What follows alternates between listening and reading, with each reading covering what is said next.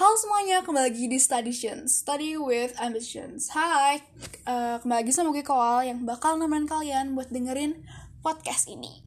Pada kali ini, pada kali ini, pada episode kali ini kita akan bahas tentang mobilitas sosial. Apa sih mobilitas sosial itu tuh, mobil atau apa gitu? Nggak gitu. Jadi, um, kalau nggak salah di pelajaran kelas delapan semester dua. Bagus banget buat kalian dengerin pas lagi mau Um, ulangan, ulangan I P S, mau U A S, atau U T S, atau ulangan harian mobilitas sosial gitu kan. Kalian dengerin aja malam-malam ini, biar kalian gak usah buka-buka buku lagi, gak gitu deh. Oke, daripada kita banyak berisik ya, daripada banyak uh, basa-basi, mari kita masuk ke materinya.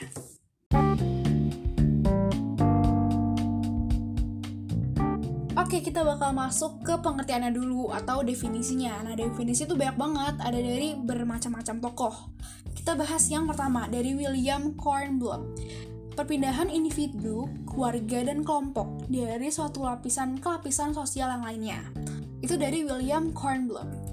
Terus ada dari Michael S. Bessees, yaitu perpindahan ke atas, ke bawah, dari lingkungan sosial ekonomi, yang mengubah status sosial seseorang dalam masyarakat. Nah, kalau dari H. Edward Transport itu adalah perpindahan individu atau kelompok secara hierarki ke atas atau ke bawah dalam lingkungan sosial. Nah, itu ya sekian. Jadi um, yang aku pelajarin itu mobilitas sosial itu intinya tuh perpindahan ya. Kayak kalian naik mobil kan pasti kalian berpindah, nggak mungkin kalian cuma diem doang atau tapi mungkin sih kalian diem doang kan kalau mau manasin mobil kan diem doang. Nanti kalau kalian naik mobil kan kalian berpindah tuh dari sini ke sana, dari sana ke sini gitu. Nah sama nih sama sosialnya ini, jadi perpindahan antara dari bawah ke atas, atas ke bawah atau sama gitu atau kayak vertikal dan horizontal. Sebenarnya ada banyak gitu kan. Nah kita masuk ke jenis-jenisnya. Ada mobilitas sosial vertikal. Vertikal, vertikal itu bentuknya yang lurus kayak huruf I. Ingat ya, kayak huruf I itu kan vertikal, itu vertikal. Nah, mobilitas sosial vertikal yaitu perpindahan individu atau objek dari suatu kedudukan sosial ke kedudukan sosial lainnya yang tidak sederajat. Atau um, kalau vertikal itu antara dari atas ke bawah dia turun atau dari bawah ke atas dia naik gitu. Atau kalau yang dari Uh, bawah ke atasnya itu namanya social climbing. Sementara kalau dari atas ke bawahnya itu social sinking. Nah, uh, dari bawah ke atas atau social climbing, kalian ingatnya kayak social climbing. Climbing itu bahasa Indonesia adalah memanjat gitu. Jadi dari bawah itu naik ke atas gitu. Contohnya kayak guru, ada seorang guru namanya Pak Abdi. Pak Abdi ini tuh dia tuh kayak rajin, dia tuh pinter, rajin, disukai murid-muridnya, baik, nggak galak, nggak sering ngasih P R, tapi ngajarnya enak, jadi kita paham. Nah, kan mantep tuh guru kayak gitu tuh. Terus dia, uh, karena dia gitu, dia karena bijak dan berpengalaman dan dia keren banget, akhirnya sama karena dia pinter juga, akhirnya dia naik ke jadi kepala sekolah. Nah, itu kan social climbing. Kenapa? Karena dari guru biasa atau uh, ya dari guru dia bisa naik jadi kepala sekolah gitu kan. Itu namanya social climbing atau mobilitas vertikal naik. Nah, yaitu lalu ada social sinking. Social sinking itu dia turun dari atas ke bawah atau uh, contohnya kayak orang pejabat gitu. Pejabat D P R atau pejabat-pejabat uh, daerah. Dia itu uh, dipecat karena dia korupsi gitu kan. Kan kalau dia korupsi dia harus nanggung konsekuensinya, dia ditangkap K P K lalu dipenjara. Kan tadinya dia seorang pejabat, pejabat, pejabat, pejabat kan dihormati, uangnya banyak, terus kayak pokoknya dihormati, dikagum-kagumi lah intinya pejabat itu. Kayak diwahkan gitu kan. Terus dia tiba-tiba uh, korupsi lalu dia ditangkap K P K, dia masuk penjara. Kan saat dia masuk penjara itu dia nggak diwahkan lagi kan sama masyarakat kan, kayak nggak nggak spesial lagi gitu. Istilahnya kayak uh, dia tuh turun, yang tadi pejabat dia jadi seorang napi atau narapidana di penjara kasus korupsi gitu. Wiri dia turun tuh dari pejabat ke seorang napi gitu kan. Jadi namanya social sinking atau mobilitas vertikal ke bawah. Oke, paham? Nah, kalau mobilitas sosial yaitu perpindahan individu atau kelompok yang sederajat gitu. Contohnya, ada uh, seorang namanya Budi. Budi ini tuh kerja di, suara, di suatu perusahaan, perusahaan swasta gitu kan, di sana perusahaan swasta A. Dia kerja dia kerja, dia kerja, tapi dia ngerasa kalau dia nggak begitu cocok. Lalu dia pindah ke perusahaan swasta B. Dia kerja-kerja juga sama aja, dia jadi karyawan biasa juga. Nah itu dia pindah kan, dia pindah tempat kerja, tapi dia tetap digaji yang digaji. Dia tetap di posisi yang sama, yaitu karyawan biasa, nggak naik jadi manajer atau naik jadi C E O gitu kan, dia nggak naik atau nggak turun juga. Sama kayak misalkan ada guru e, bahasa Indonesia, dia pindah ke sekolah A ke sekolah B, tapi dia tetap guru bahasa Indonesia. Nah itu jatuhnya ke mobilitas horizontal. Kalau horizontal tuh bentuknya kayak datar gitu, mendatar. Soalnya vertikal kan kayak I. Horizontal tuh kebalikannya gitu, kayak mendatarnya gitu kan. Jadi sama aja, sederajat.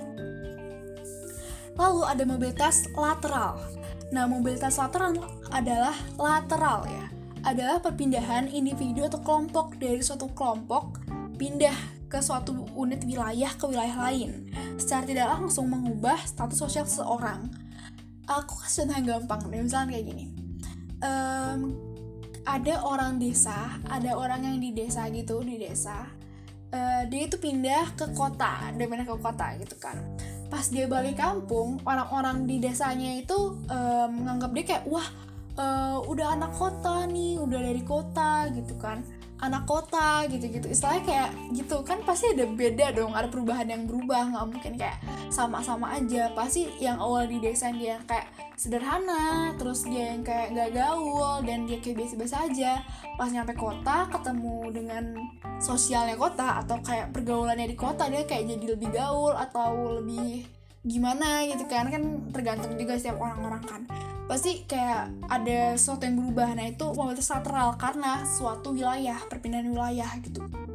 Contohnya, misalkan kalau ada student exchange dari Indonesia, dia jadi student exchange ke Amerika gitu kan, pasti dia berubah dong gitu. Pasti orang-orang mandang dia tuh lebih beda gitu kan. Pasti kayak, wah keren gitu, Alexa bisa ke Amerika jadi pertukaran pelajar di Amerika gitu kan. Pasti kayak beda lah, nggak mungkin ada yang sama, nggak mungkin dia dipandang sama gitu. Itu ada mobilitas lateral karena perpindahan wilayah. Lalu ada mobilitas struktural, struktural yaitu perpindahan yang disebabkan oleh inovasi teknologi, urbanisasi, pertumbuhan ekonomi, peperangan atau kejadian-kejadian lain yang menyebabkan perubahan struktur dan jenis kelompok dalam masyarakat. Jadi intinya, Uh, mobilitas struktural ini terjadi uh, perpindahan karena suatu kejadian gitu. Sementara kalau tadi vertikal horizontal kan dia karena suatu kejadian juga ya, tapi bukan kejadian yang kayak mengubah seluruhnya gitu.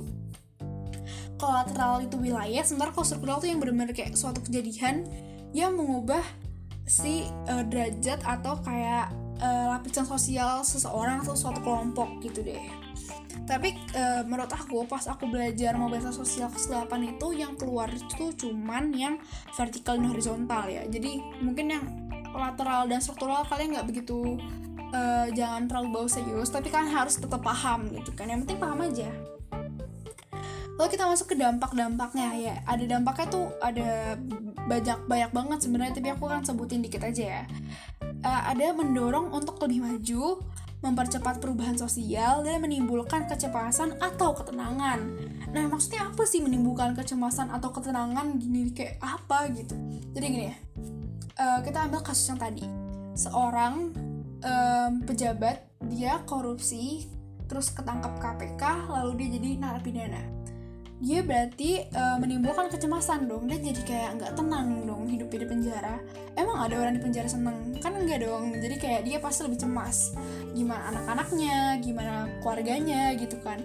Pasti kayak anak nggak mau nggak mau pasti entar keluarganya dapat imbasnya dari si pejabat ini gitu. Entah saudara-saudaranya pasti kena imbasnya, jadi dia mendapatkan suatu kecemasan gitu. Uh, kalau ketenangannya tadi uh, awalnya misalkan kayak ada orang, dia tuh seorang buruh, dia tuh kayak bekerja keras banget di pabrik, dia bekerja keras mati-matian, bekerja yang kayak benar-benar kerja keras, akhirnya diangkat jadi manajer. Jadi hidupnya tuh kayak lebih enak dikit, kerjaannya tuh nggak sebegitu berat buruh gitu deh, kan kayak gitu. Paham? Paham. Lalu ada faktor mobilitas sosial, ada faktor pendorong dan penghambat. Pendorongnya adalah sosial, keadaan ekonomi, situasi politik, dan pertumbuhan penduduk. Aku jelasin keadaan ekonomi. Kalau keadaan ekonomi itu gini, awal yang buruh, buruh kan tadi dia bekerja keras banget. Terus uh, kebutuhan dia itu sebenarnya belum tercukupi secara cukup banget, masih ber, masih sedikit kurang gitu. Jadi dia bekerja keras agar dia bisa naik jadi manajer gitu. Dengan dia mendapatkan gaji lebih banyak gitu kan. Itu berarti dengan keadaan ekonomi, karena keadaan ekonomi sebelumnya dia jadi buruh tuh kayak kurang gitu. Pas jadi manajer dia kayak ya ya bisa dibilang enak karena uangnya banyak gitu deh. Ngomongnya kasar banget sih. Lalu ada faktor penghambat. Faktor penghambat itu ada perbedaan ras atau kepercayaan, diskriminasi kelas, pengaruh sosial yang kuat, kemiskinan, dan perbedaan jenis kelamin. Aduh sedih banget tau sebenarnya kayak kalau digini-gini itu jadi faktor penghambat.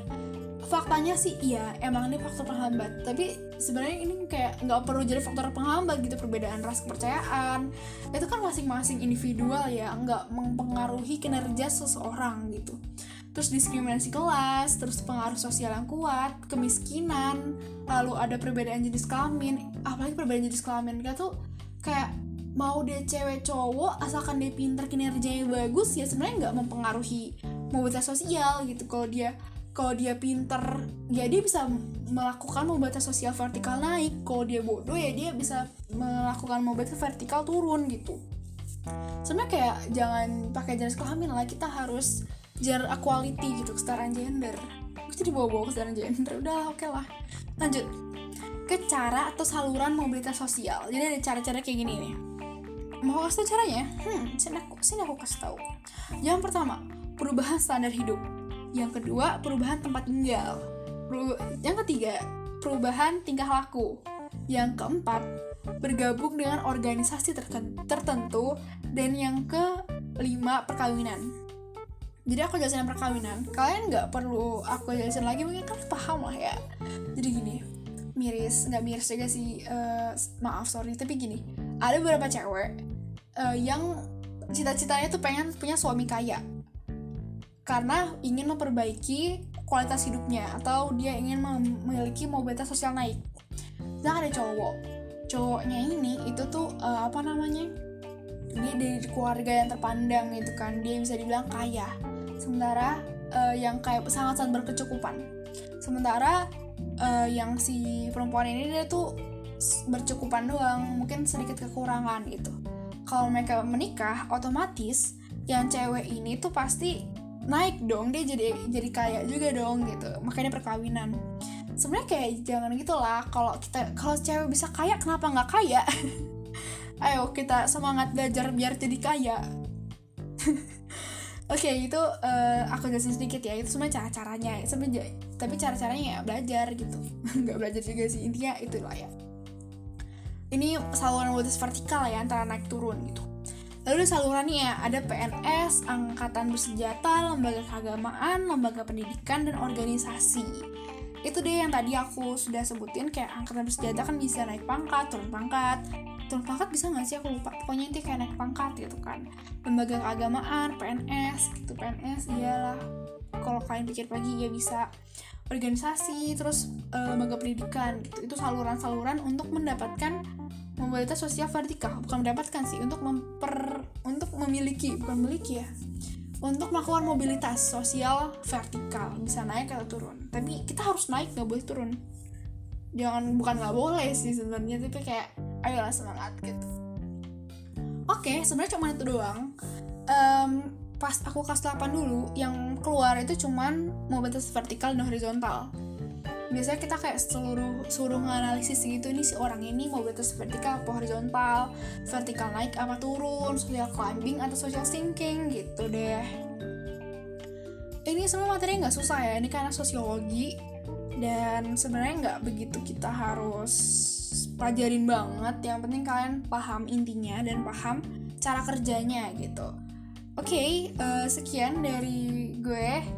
Kalau kalian mau minta catatan gue yang ini, yang catatan gue untuk gue bawa di materi ini, kalian bisa banget minta di Twitter gue, D M aja di et kau underscore o a l, bisa di follow juga. D M aku selalu terbuka, nggak bakal aku nggak balas D M.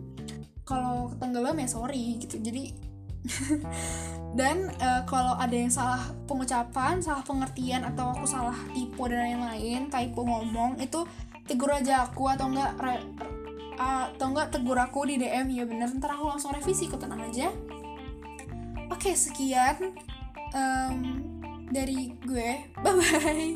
Kok aneh banget sih endingnya. Dadah, have a nice day semuanya.